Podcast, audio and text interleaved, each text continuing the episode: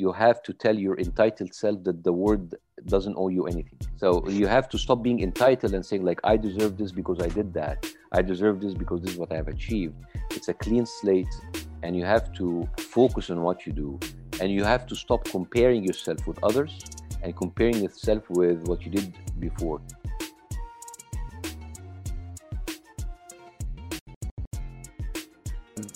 Welcome to a new episode of Community in Arabic, sponsored by Lipton Yellow Label, uh, with me, Anwar Gibran and Malik Abdel Samad. Our guest today needs no introduction, but for those few people who don't know him, he was named among the 100 leading global thinkers by Foreign Policy magazine and 100 most influential people by Time magazine in 2013. He's a doctor, he's a cardiac surgeon, and he's an author of multiple books. And of course, he's a comedian, whose name became synonymous with the political satire in the Arab world. Uh, thank you so much, uh, Bassem, for being with us. Thank you so much for having me, guys. So, Bassem, in, in your show, American Arabic, and then in the podcast Remade in America, you touch on what you call the schizophrenia we have as Arabs and addressing our relationship with America and finding our new identity, kind of the break between our identity as Arabs and our identity as, as Americans, which is kind of a common struggle that immigrants go through when they transition from their you know, original country, like home of origin, to their. New home. So in this episode, we'd love to hear from you about your transition, you know, your experience finding your identity as an immigrant in the United States, and how you create your new reality here. So we're excited for the conversation. But before we dive in, um, how was your 2020? I think it wasn't bad at all. I know it was a, a like a, a, year of pandemic and it was terrible, but I think I was lucky enough to uh, continue working, continue working on certain projects and uh, I, I actually it was a good uh, yeah, year for me. We moved to a new home, to a new uh, area in Los Angeles. Uh, so yes, of course, it was tough, taban, but it wasn't as bad as I, I, I thought it would be. it wasn't that bad, خالص. Alhamdulillah, I'm very thankful. When did your interest in comedy start growing up? Like anything influenced you growing up? You know, your interest in comedy, and of course, in the American comedy and the political satire of Jon Stewart we all have interest in comedy growing up. It's not something that is uh, uh, specific for someone who has to be on television. And I'm sure that you uh, had your own interest growing up. And but the thing is, like your taste changes and your um, your references and your uh, preferences changes as you grow up. So uh, you know, uh, growing up as a, a regular Egyptian kid, I I watched what my parents watched. I watched the Arabic movies, the Arabic plays, the theater and then you get exposed bit by bit to uh, uh, Western comedy. So uh, you go through the normal process. You know, you do Friends and then Seinfeld and then Frasier.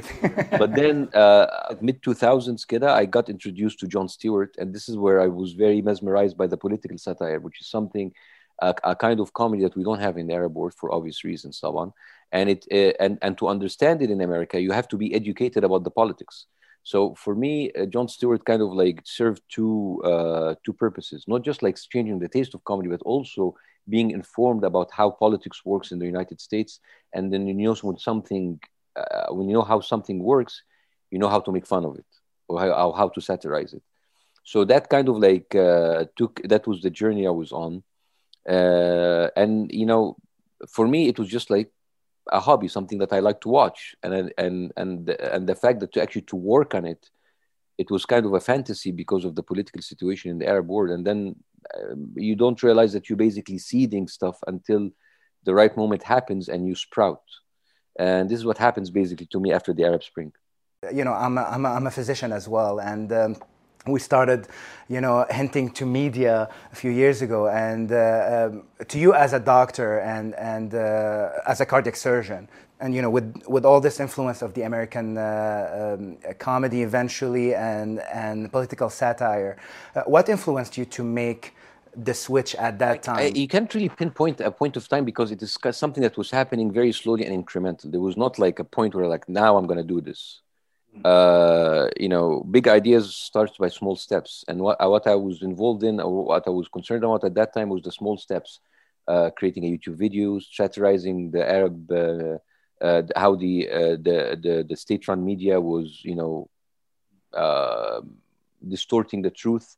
So this is where the seeds of watching Jon Stewart for years kind of like came into fruition, and I started to talk about this but it wasn't something that like you decide to do it is something that happens and then there's an impact and there's a result and then you deal on the result or mm-hmm. you react on the result So it's kind of like it happened incrementally, very slowly. I mean, a lot of people don't know that for the first year and a half of my show, even when I was like the, the show kind of like at its peak, the show on CBC, I was still a doctor. I, I, I didn't leave medicine. And I continued to have uh, duties in the hospital. Mm. And it oh. wasn't until maybe the second season that I decided to resign and kind of get dedicated to comedy full time. Got it. Got it. Mm.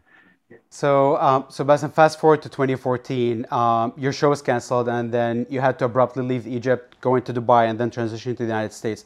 Can you tell us about how was that transition, um, you know, through Dubai to the US? Um, well, the transition was a little bit tough, I have to say. It is, um, um, yani, there was like a lot of moments of uncertainty uh, that that I went through, uh, a kind of a, a moment of, uh, of, of fear of the unknown because the the the, the, the my, my my rise to fame was very meteoric and very fast and very exponential and it was weird and it was not normal you understand? I came to america and uh, uh, yani, i didn't know and people said all right go you're, you're a legend back home but what are you going to do here? Yeah. You, you so uh, for, uh, I didn't know what to do at the beginning, and um, I, I, wrote I wrote the book that you have on the table, Revolution for Dummies, at that time. Uh, but at the end, but by then I did like small jobs in uh, in Fusion Television. I did like a, a small uh, like a show called Democracy Handbook. Yes, mm-hmm. but these were very small tractions, and it didn't really, and I, I and I didn't continue to kind of like. Um, yani, to evolve to something bigger because at the end of the day you're competing in hollywood with it's the it's the most cutting throat industry in the world and you 100%. have everybody competing everybody goes from mm-hmm. everywhere and you're mm-hmm. competing mm-hmm. with people who are uh, native and, and, like english native speakers people like uh, uh, stars from all over the world and mm-hmm. it's tough so uh, and you also have to uh, there is a psychological component here the psychological component is you have to uh, make peace with your current status. So mm-hmm. basically, uh, you have to to tell yourself, you have to humble yourself, saying that what you did in Egypt, what you did in the Arab world, is done, and you should not compare what you do here with what what you've done there because it's going to be different. So mm-hmm. I was I get focused on succeeding in the United States, but not quantifying my success in comparison yes. with what I did in Egypt because that is something doesn't happen. Uh, that rise was very exceptional, and uh, it doesn't make sense that I will make the same kind of success here in America. So I had to make peace that I am in a different journey than what I did in America. In America, that's why when people come and they say like, "Well, you did this, this in Egypt, in in, Amer- in Egypt, and now look what you're doing in America," it's different. And I I had to psychologically and um, and and uh, and deal internally with the fact that I have actually to let go of what happened. It's like a chapter that happened and done, and it's closed, and it's not what I do anymore. Mm-hmm. So I started to do a lot of university uh, talks and do the speaker circles, and I was doing that, and then uh, I said I cannot just let go and let's be a speaker. I have to do something else. So I went back to comedy, and this time to stand-up comedy uh, and this is like was a huge leap because stand-up comedy is difficult for Americans. So uh, let alone having English as your second language, and now you're having to speak to Americans about something that happened to you in a different country in a different climate. Mm-hmm. So that took its own kind of um, uh, of journey of me trying to uh, master the tools of this new art. Uh, and uh, there is there's like good decent success that happened in the last couple of years. I'm having my own touring. I go around. I'm not as big of course as like people like kevin hart or bill burr or like the, the legends that have been doing this for 25 years which is of course i've just started this two years ago so uh, but at least i am kind of like gaining traction and it's a very slow burn and very slow process. So this this this has a lot to do with um, with self-discipline is that you are having to um, appreciate the small steps that you do in order to advance and not uh, and you need to kind of like um, um, i mean I, am to use like a sentence a phrase that I, I said is that you have to tell you have to tell your entitled self that the world doesn't owe you anything. So you have to stop being entitled and saying like, I deserve this because I did that. I deserve this because mm. this is what I have achieved. It's a clean slate, and you have to focus on what you do, and you have to stop comparing yourself with others and comparing yourself with what you did before. Theodore Roosevelt has a very uh, famous quote saying, "Comparison is the thief of joy." So uh, when yeah, you stop comparing good, yeah. that, uh, you will enjoy the little successes that you do without having to compare it with something bigger that you did or something bigger that you see and you want to do. And just like something it will it, it will it will come in its own time. And meanwhile i'm enjoying the process of learning and the, the and the the process of evolving and the process of reinventing myself. Reinvention is something that is said and thrown uh, around very lightly but it is actually something that is a very um, elaborate process that you have to uh, deal with and work on yourself on it every single day. I totally agree with this you know tough process going and trying to make it another country in, in the United States. And that's uh, that's a like a, for every immigrant in the United States it's pretty tough to come. Like even uh, if you're a doctor you want to come and be, become a doctor in the, in the, United States or even uh, you're doing comedy um, you had a great success great hit back home and going to try to prove yourself. Uh, you know in 2016 and 2017 you did the Revolution for Dummies, you did uh, the Tickling Giant. We we felt after that that you know uh, those were kind of a closure of that time uh, of, of your career. And uh, now you want to focus on uh, you know trying to prove yourself here in the united states. Uh, you know bringing yeah, the, the, the, the tickling giants in the documentary yeah. it is something that was done about me. I didn't do it. It was uh, someone who followed me for four years who did it.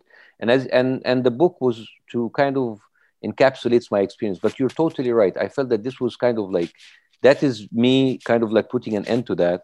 And like, I mean, speaking of books, you know, I just like, you know, published this book, you know, The Magical Reality. Yes, yes, you want to talk? I know. It's, I know. a children's book that is published by Scholastic, you know, mm-hmm. the publishers of Harry Potter.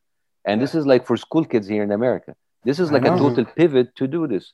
Yesterday, I was in Venice Beach in a parking lot doing outdoor. We saw your story. Yes, we, we saw it. it. Yeah. And the day before, I was sharing a stage with Jeremy Piven, the guy from Entourage. And the day before, I was with Jim Jeffries. and I'm I'm doing comedy for people who don't know me.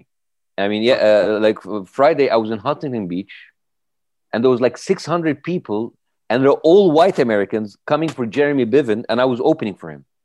Yeah. And yeah. the day before, there was like 300 people coming from Jim Jeffries, and I'm opening for him. And I'm doing 10 minutes each. Yesterday, I did my whole hour. I was the headliner. But in all of these three cases, these are people who don't know who I am. Mm-hmm. And I am trying to break into that kind of, of, of, uh, of market. And it's tough for anybody. It is. Even for Americans who've lived here all their lives. Being an immigrant, your English is your second language, English is your second language, and you're coming here and you started uh, stand-up comedy two years ago. Actually, that's a great segue for the next question is, you know, when you're reading the books and then the early projects that you did versus what you're doing now, it feels like you had a shift in audience. So who do you see as your main audience today? Who would you like to be your main audience today? My main audience are people who ha- are residing in the United States and in the Western world in general. These are people who are aware of the things that's happening globally that is centered here in the Western world. So it could be Americans who live here, Arabs who live here, I mean, I have to be very honest. I was in one of the Arab countries and I did my show that I do here, and it didn't go quite well there. And then oh. I realized it is very American centric. Yeah. And I realized that even my interests and even my comedy have shifted. Because mm-hmm. at the end of the day, comedy is a product, comedy, drama, art, whatever, is the product of your truth. And my truth now is that I am an immigrant who is residing here, who is living here in this mm-hmm. new place. So all of my comedy is uh, uh, is informed and shaped by that status. And this is why there's kind of a rift. I mean, the bad thing is like the people who grew up or like get, got used to you watching it dynamic, they are still locked in that place, and I have moved along from there. Mm-hmm. So it is very very common to see it. For example, if I go out with Colbert or if I go out with a show and then it's oh we don't like you, it's just so bad. Yes, because you are in that mental state. Right. right. and I have moved on to a different mental state and a different right. identity because we come here, we are the product of our community, of our personal experiences, of our political environment, which is here. Mm-hmm. You know, this is why people wanted me to talk, for example, why don't you talk about what happens in Egypt? Why don't you talk about what happens in? It's not my truth anymore. Right. I, I, I don't belong there anymore.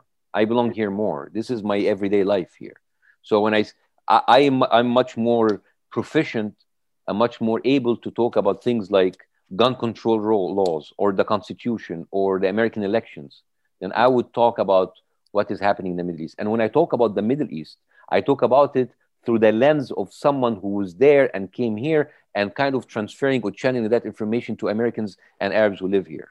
Mm-hmm. So th- th- this is the dynamic shift that happened to me in the last couple of years. And it didn't happen intentionally. It happened because it is very organic because you interact with the environment that you live in basically the really important thing when when we first come to the united states as arab immigrants but now you know when we interact with the with the american culture you know uh, all the politics there now we become arab americans right? Your psyche your uh, the way you approach things the way you think about policies and whatever is going on it's you look at it as an arab american as an american citizen at some point uh, versus you just an immigrant who like or an outsider. Uh, that's uh, that's the beauty of america right? The uh, uh, a nation of immigrants. The, the, problem with this is that so many arab americans or arab immigrants mm-hmm.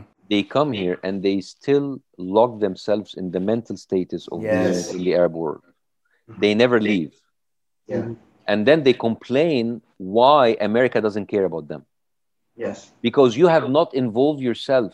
I mean, look, for example, very, very, look to the South Asian community, look to the, to the, the, the, the Indians and the Pakistanis. Mm-hmm. mm-hmm. They have no shame calling themselves Americans. They have no shame working as Americans. احنا we in the Arab world كده we have some kind of a shame. Oh, you're an American, to American. You yes, no, right. it, it's like it's like why this whole kind of like victimization or uh, the victimhood kind of mentality that America did this to us, did this to us, we should be enemies, and then you come here and you're you're you're, you're basically living in this country and you have this mm-hmm. kind of wall. And if you don't create this kind of wall, your people back home is trying to kind of blackmail you or push you on trying to create that kind of wall and make you ashamed that you are an American and make yeah. you ashamed that you are in a new status now. They want to pull you back into their own misery and their own problems. Yeah. But the thing is, you have new problems. You have yes, new issues. Exactly. And that is your truth. Your truth is no longer back there. Your truth is here. All right. mm-hmm. And this is how you uh, create change by bringing in your interest, your culture, your, your, your intellectual ideas into this new country in order to shift the dynamics towards your own interest here in mm-hmm. America. But what happens is that People come here and they consider themselves immigrants. They consider themselves temporary. 25 years, they always think about when I'm going to go back to my own country yeah, in the Arab world. right. So right. they end up not getting involved here, not getting actually completely assimilated in the community, and unable to go back because 25 right. years it's like you can't. It's way you, you, have, you have become so comfortable here. Mm-hmm. You cannot live a single week if it's not a vacation, you cannot deal right. with the, with the reality there because it's oh, not 100%. your reality anymore. So that's why you have like a people in the middle, kind of a lost generation of immigrants who can't do not know how to deal with the new reality here in America and not, not even contributing back. They're just like somewhere in the middle. 100%. Actually, we noticed this through a lot of the work that we do with Chicago in Arabic and New York in Arabic is a lot of people come here and then you go and you cluster with the rest of the Arab community in some suburb, you stick to it, you identify more strongly as an Arab when you come to the US than you did when you were in the Arab world. You stay away from the city, you refuse to assimilate to the city, and then before you know it, you, you don't belong here and you don't belong there. And that's the worst place to be. I mean, it's fine to kind of like be still be connected to the culture. It's fine. I mean, the Chinese do it, the Indians do it, Indians still go to Indian restaurant, whatever. But then, even not just Arabs, by the way, Arab, Chinese, whatever, there are some sector of those immigrants who just like want to stay in their own country even when they're here in America. So mm-hmm. their friends, their circles, their uh, their interest, their uh, leisure time, everything is still their own country there, and they do not want to move on. They don't want to assimilate, and then you find yourself that you are living in ghettos of your own creation. And these are Right. not just like physical ghettos. I'm not just talking about the hookah place that you go every night. Yeah. I'm talking about mental mental ghettos. Yeah. Yes. You kind of like put a big uh, wall of, of you trying to assimilate into that community and trying to affect change. Bassem, actually, I'm curious. Are you optimistic that through some of these projects that you're doing, you can actually deliver a message to this, the, the Arab Americans or these Arab immigrants that are stuck in their community to help move them out of that mental state and kind of open their eye to the fact that they're maybe a little bit overdoing it and they should just open up to the new world that they live in? My hope is that will happen regardless. I mean, mm-hmm. at the end of the day, you, relatively speaking, we are very new immigrants. Arab mm-hmm. as a sector, as an ethnicity, mm-hmm. we're very new compared to uh, Indians, compared to Chinese, compared to Koreans. We're very new. And what I see in the next generation, I mean, I think that will happen. I think that's a generational issue. I think the younger generation are much more assimilated, and the younger generation are much more understanding of, of, of what does it mean to be part of that new reality, new community, new country Yeah. uh, it is different when you come here and then like uh, as a I, I, I can't I, uh, as an immigrant not even first generation as an immigrant and then you you're still connected there. I- think my biggest challenge is is like coming and having to accept that for example my kids are not fully egyptian. Yes they have the egyptian passport but they also have the american passport. Yes.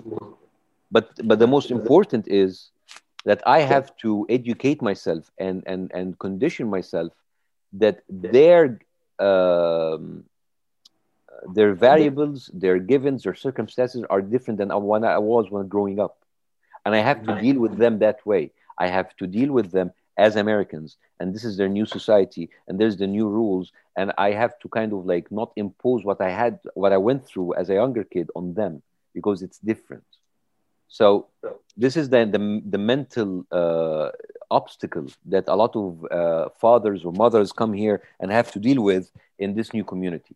So I have to um, to kind of like be conscious all the time that this is a, this, she's a, a she's a product of a different culture and circumstances than my, me being a product of my own circumstances and culture. 100%. You know, I feel like it's really unfair that when you bring a kid here and then you force them to live a culture that they're not aware of, that they didn't grow up in, and they cannot connect with. It's like very difficult for these kids to kind of like understand why am I having to live through this set of rules that I just don't see around me and I can I can I can really do not understand. But Bassem, moving on to your to your comedy and, and all the comedy shows that you're doing, you focus so much about you know storytelling and you know talking about the issues rather than addressing stereotypes, right? You know, like rather than getting onto the stage and trying to make fun of people that are sitting in front of you. So, who influenced your style in comedy, if if if anybody, and and how did they do so? Uh, George uh, George Carlin. I mean, I think he's one of the most brilliant minds ever to do comedy, and because his Yeah. comedy is that kind of like very different kind of comedy. I think that will come to mind. Uh, I like Jim Jeffries, who's a Yeah. totally different style, but he's he's doing the same thing with with a different style. Uh, I am not a veteran stand-up comedian. I cannot compete with people who have been doing stand-up comedy for 25 years. So their style of comedy. So yesterday, for example, my comedy was different. I mean, there people came in and they did like 10, 15 minutes, which is like hilarious, very funny. People were like screaming out of laughter. Mine is much more of like a slow burn. It's like a slow. It's kind of like people, people still laughing. They're not like screaming, but they're engaged the whole time I'm speaking. They're like focused. What's going on? Right. That's a story that's going on. So uh, uh, even there's one of the stand-up comedians like this is not just funny; it was educational. This is the kind of comedy that I want to push forward, and and hopefully maybe one day it will. Uh, you know, succeed somehow here. I, I really love that. And I actually have George Carlin's book under your book here. Because I, I always say, you know, I, I learned about George Carlin when I first immigrated to the US through some friends. And when I listen to him, I feel like if you take the jokes out of it, this can be a political speech. He's really raising awareness about a certain topic in a satirical way. A hundred percent, a hundred percent. we really like looking at your uh, your content basically as i was telling malik uh, it's not even about the comedy itself it's how you deliver the message uh, uh, and you know being a good communicator and and and creating all this content. Like for example talk about remade in america plant b and also uh, being an author of these multiple books, uh, you know, uh, being a good communicator here now in the age of social media and uh, um, uh, knowing how to captivate the audience is a very important thing. I just want to talk about uh, a bit about the the Remade in America. Like in 2018, you did that podcast, and what did you learn from from that experience? you know, talking to multiple guests with with multiple ethnic you know, racial and uh, Oriental background, basically. So what is so unique about America is that it's a new country, right? And uh, being a new country, it also it is um, a kind of a, a, receptive body for so many people from so many different backgrounds. So it, there, it, whether that was immigrants, whether that was like ethnic groups, whether that was religious groups, and the thing is, because of the freedom of expression, everybody is, is free to express uh, his views, even if you don't agree with them. Mm-hmm. So, the whole idea of the podcast of Remade in America is that everybody comes to America and he he's not made in America, he's remade because uh, you cannot really ignore all of the dynamics of different kind of ethnicities and ideas and people around you. So your ideas get reshaped. So uh, whether you are coming from a different country, like for example the latino woman who's like the first latino in npr or whether you are uh, uh, someone who brought who's uh, born in america and you were for example brought up in a religious background and then you decided to do something else that is totally non-religious whether you were born in the middle of america whether you came from a different country and you make it this is all like the remaking, pro- remaking process that happens in america. And the biggest part about this is like how uh, uh, it is so interesting that this uh, this country is full of people that's so different from each other. Mm-hmm. I come from a place, we come from a region that fights the notion of being different. It actively fights you right. if you are different. Right. If you are different religiously, if you are different ethnically, if you are different politically, if you are mm-hmm. different sexually, you will be fought. You will be fought and oppressed and maybe eliminated. But mm-hmm. America doesn't do that. America, of course, I mean, at a certain for a certain extent, it does. I mean, it's not it's not a paradise, but at a certain extent, people are still allowed, and a very very short like uh, you know period of time, uh, very uh, some of those people are persecuted in the streets. Mm-hmm. But because it is so fresh in mind, it is very interesting that like how a group of people were not allowed to go into the same place as white people and to dine, or how certain group of uh, people, because of their orientation, they were killed in the streets of San Francisco. Now you don't have that, and that only took 50 years. Mm-hmm. So this is very impressive, and it's it's an interesting way to study how it, that people that come from different backgrounds can actually come together to build a great nation because this is not just like happening in the Arab world. Even here in America, the right wing always plays on this kind of idea of identity politics is that we are afraid of you because you're different. You're coming here to destroy America. Well, in fact, being different is one of the reasons why is this country is strong. Mm-hmm. And even my book, the children's book that I write about Nadia, it is actually the, the main theme of that book is that being different is cool and being different actually adds to the pot, doesn't take away from it. Mm-hmm. So I think that is the main uh, that's the main uh, uh, idea because if you if you look at the politics back in the Arab world, whether I mean, you know, half of the Arab world is either ruled by a, a, a religious uh, regime or a military regime. That is the, mm-hmm. the and both of them, if you think about it, they are enemies of change and they are enemies right. of of diversity. Mm-hmm. Yes. I mean, religious regimes are no different from military regimes. I mean, the only difference is that the military, you see them all wearing the same uniform, walking right. the same steps, doing the same salute, having like this pyramid hierarchy. But religion is the same. Maybe right. you're not wearing the same. Some countries you will wear the same because you think the same, and you're not allowed to think outside. Mm-hmm. So you either because if you think outside, you'll either clash with the divine or clash with the military. Mm-hmm. Yes. So that is that's the whole idea. So when you kind of like, and that's the by the way, and that's the right wing everywhere, and that's the problem of the right wing in America right now because exactly. they are religiously and, and military. Uh, I don't want to say brainwashed, but like you know, they are that's their predilection. Anyway, so that that yeah. is the whole idea about like being different and how it's different from the Arab world compared to the United States. Do you think you felt like right when you came to the uh, to the US? When did you feel the sense of belonging that that I'm now uh, an individual here in the US. I'm not a newcomer. Um, I belong here. Um, I want to contribute here. I want to raise a family in the US and, and continue uh, to this new home, basically. So this is again not a point of in time. This is, has Also something that happened very incrementally and very slowly. I am there now, and I've been there for maybe a couple of years, and I have this Okay. feeling now. But it has actually started from the beginning.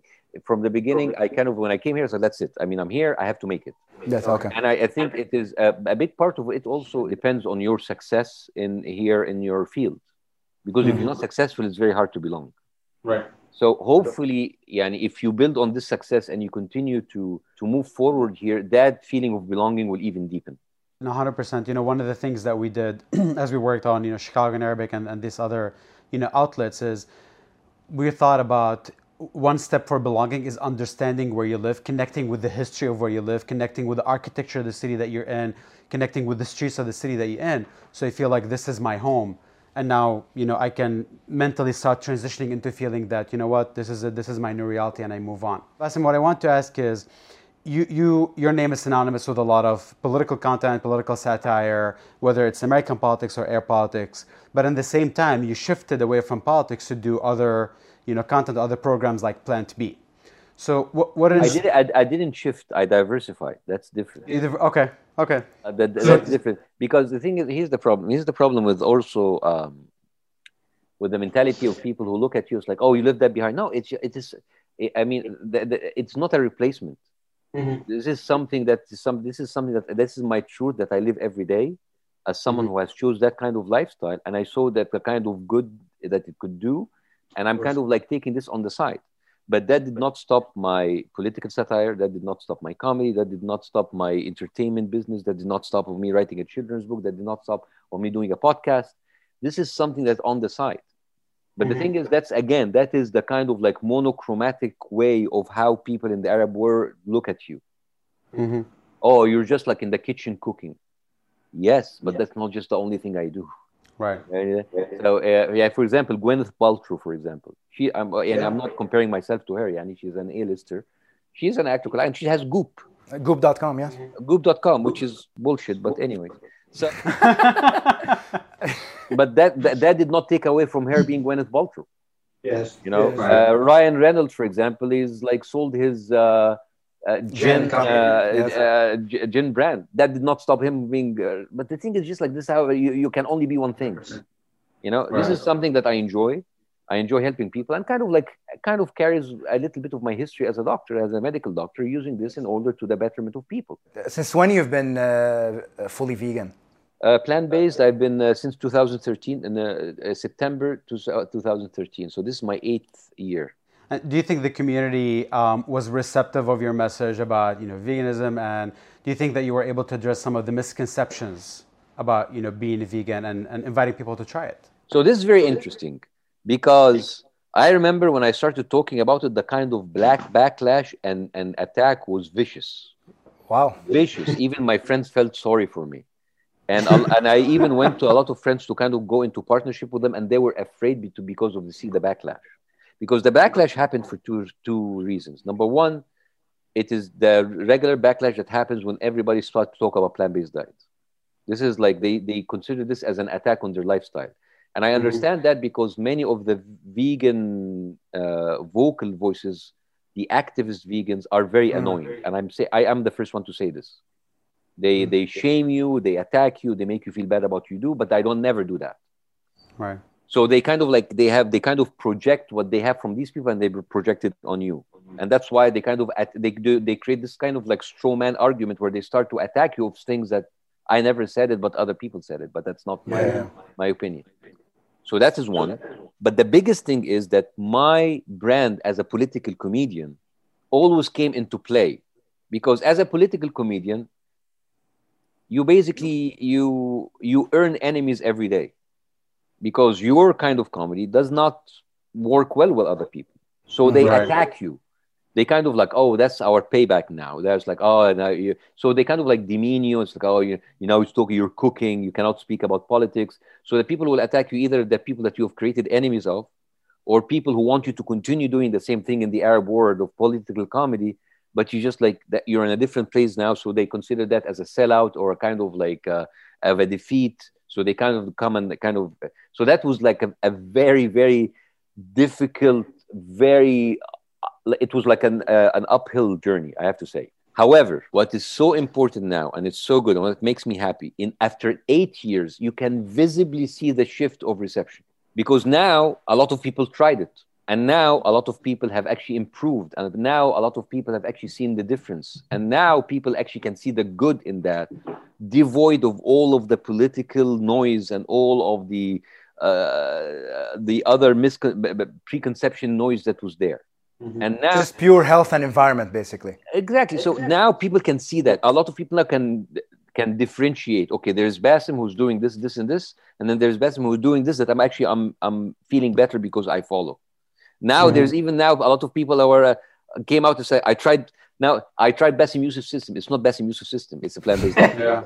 But now yeah, my name became synonymous with that with the Arab word, and that helped me. And yes, and every every time I will put something that's related to plant-based diet, I would still have the attacks. I would still have the vicious attacks. I would still have the people who are very mean. But now you have people coming in and defending that, and people mm-hmm. saying that is my own experience. I felt it, and it made a huge difference in me. And especially now, people are trying to try, seeing that uh, I'm not a militant vegan, and I, I, I speak openly. So, guys, you know what? Yesterday I ate fish. Mm-hmm. That is like one my once in a two month thing that I will do. Yes. I will eat eggs every now and then, and I tell people it is not what you do it's it's not a cult it's not a religion you know it is it's a very very very it's if you feel better doing a going 100% that's amazing if you feel amazing going 90% that's still good if you make only 50% change change and you felt great about yourself and your health is improved that's the whole idea. So mm-hmm. people now are can starting to kind of you know categorize and analyze and and uh, and kind of um, uh, what do you call it? Kind of see the different levels of messaging that i'm doing. You know if you talk about something outside their comfort zone everybody gets scared to try something new but but you know once they they try it they they think you know it's I feel great. I, I uh, that's uh, that was such a great advice actually, and and you'll see. I will always find people that attack you, and uh, and sure. you just have to be resilient. I mean, yeah. I have to say that like, a lot of people came to us like Bassem with the kind with the kind, yani, we could not believe that you actually continued 10, eight years because you've seen the kind of attacks that you had experienced because of that alone. A lot of people have given up. Yeah, but I didn't. You know, eight no. years of uh, continuing. Actually, that that was like a very difficult eight years, I have to say, and still continuing. But you know, if you believe in something and you're resilient about it, mm-hmm. hopefully it will uh, have a result. Now we're actually, I'm actually developing a Plant B app. Oh, really? Yeah, we are developing. We're kind of like into the MVP concept. We just finished the beta testing, and we tried it with people, and we're gonna see that product. We actually we did like a whole plant B app uh, experiment on Zoom, where we had like eight people, and these people went into a transformation oh, wow. of two months, and it's uh, the, the, the results are like crazy. So that will be a way to kind of market our app. So that app will be like a platform of wellness where people have a sub- subscription based monthly subscription based uh, style where you pay monthly for uh, medical supervision, for health coaching, for recipes uh, that is tailored to your medical condition.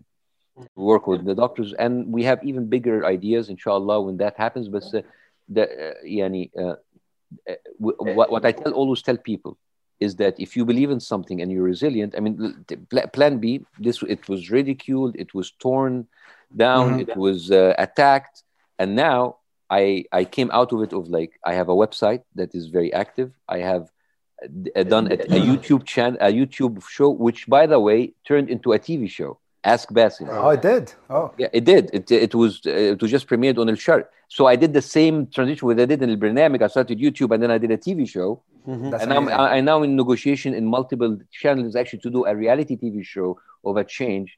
And now I'm turning it into a business. So there's something that people ridiculed me in turned into a movement, a business path, and a media path. And you know, you know that shows. If I would have given up in the first two years, I wouldn't have been here. Oh, oh for sure, for sure. And and you know that shows resilience and and you know uh, being persistent on doing um, a project that you believe in, especially in in the U.S. Uh, to us, I'm really curious to know your opinion about this. For us, you know, we came here. We we believe America has a lot of opportunities to offer, and you know, it's up to you to kind of keep hustling, having the entrepreneurship mindset, and kind of uh, push through. Uh, and eventually, if you're persistent enough, you're uh, you're pushing it enough, uh, you'll succeed. Do you feel that kind of you know the U.S. Uh, you know they say the American dream and uh, you know the land of opportunity. Do you, are you kind of realizing that going through all these projects? Yes, but at the end of the day, it's not a guaranteed path because also, right. I mean, America could be the home of the American dream and could be a, a, a deathbed to your uh, fantasies. You know, it's a you never know. I mean, people here either make it or break it. You know, or, and people just like stay in the middle. Uh, for yeah, definitely, it has opportunities. It's uh, it's great and whatever, but it is not a guaranteed recipes for success just to be here. As you said, you have to hustle. You have to be creative, and I'm still learning about so many things here and uh, you can find yourself one day on top of your game and the other day you're forgotten. And that's just like the the nature of things. Under the theme of diversification um, you move from plant-based and you're also doing you just wrote a book recently um, the magical reality of nadia addressing the issues of identity and yes. and diversity yes. So t- tell us a little bit about the book. So this uh, book is very uh, dear to my heart and the reason is that, that I, the last thing I would ever expected that to write a children's book. I mean, right. even when my agents came to me, it's like, why don't you write a children's book? Like, I don't know how to write a children's book. Yeah. So we went back and forth, and I said, like, why don't you think of something that is informed by your own experience, mm-hmm. and come back mm-hmm. with a proposal, and we will help you uh, uh, realize that dream. I went back and I wrote down a concept that uh, at the end of the day, like my experience as someone who had experienced hardship because of my different opinion, mm-hmm. people here experience hardship because they're different, period. And uh, and I believe that all of the problems that we have of understanding people and and kind of being empathic to people is that we don't deal with many of those problems from an early age. I think all of our adulthood problems come from the fact that they weren't uh, addressed as uh, young kids. So I thought, like middle-aged kids, is this is where the age where people start to re- uh, the kids start to realize these differences. They hear things about racism, skin color, inclusion, discrimination. So I thought, like, why don't we I write a children's book that is dealing with these issues, but using something also close to my heart, which is Egyptian ancient history, and using magic as a vehicle to explain that to little kids. Mm-hmm. So this is how I wrote it, and they liked the idea. They loved it, and they kind of, you know, uh, put me with a co-author, Catherine Daly, lovely woman, and uh, and uh, this is how the book came to life. And uh, hopefully, we're in negotiations now with uh, certain platform to make this into an animation project. So that was actually oh, next on my list. I mean, when I was looking through it, all the animation, the story, the storyline, it's like a perfect setup for like a movie or like a show. For yeah, yeah. Powerhouse, which is a very um, established. Uh, they're the one who did Castlevania, um, uh, Captain Underpants. They're very, very strong animations. They they're versions like, listen, this tool that you created, you just like lends itself easily for animation. We even were talking uh, like this easily could be like a Disney character. The past 10, 20 years, for example, they're doing, uh, they're addressing the fact that uh, that all uh, Chinder's uh, character were white, basically. So now they're uh, they had an African American version. They uh, the they touch on the on, on the Asian American, but but nothing about Arab American. You know, so uh, so that would be a, uh, hopefully you know wish you all the best with with this project. Maybe we see it a Disney character at one point. I hope so. Bassem, from from stand-up comedy to the books you wrote to Plant B and and your new book, The Magical Reality of of Nadia, what's next for you? Living in Hollywood or in Los Angeles is always a, a it's a continuous hustle. Always like those projects in the pipeline, and you go and you pitch we, we, we, i mean i was i teamed up with like many amazing executive producers for travel shows political shows but this something happens like takes its time and you just wait around. I mean maybe people think it's easier now that you have a lot of platform but actually the competition is is harder because everybody wants to attract the biggest talent in order to dominate. The second thing is that i want to have my stand-up comedy to turn into a broadway or an off-broadway production where it's going to mm-hmm. be a one man show and do the- theatrical. I've already been working with a theatrical director who directed the Broadway hit What the Constitution Means to Me.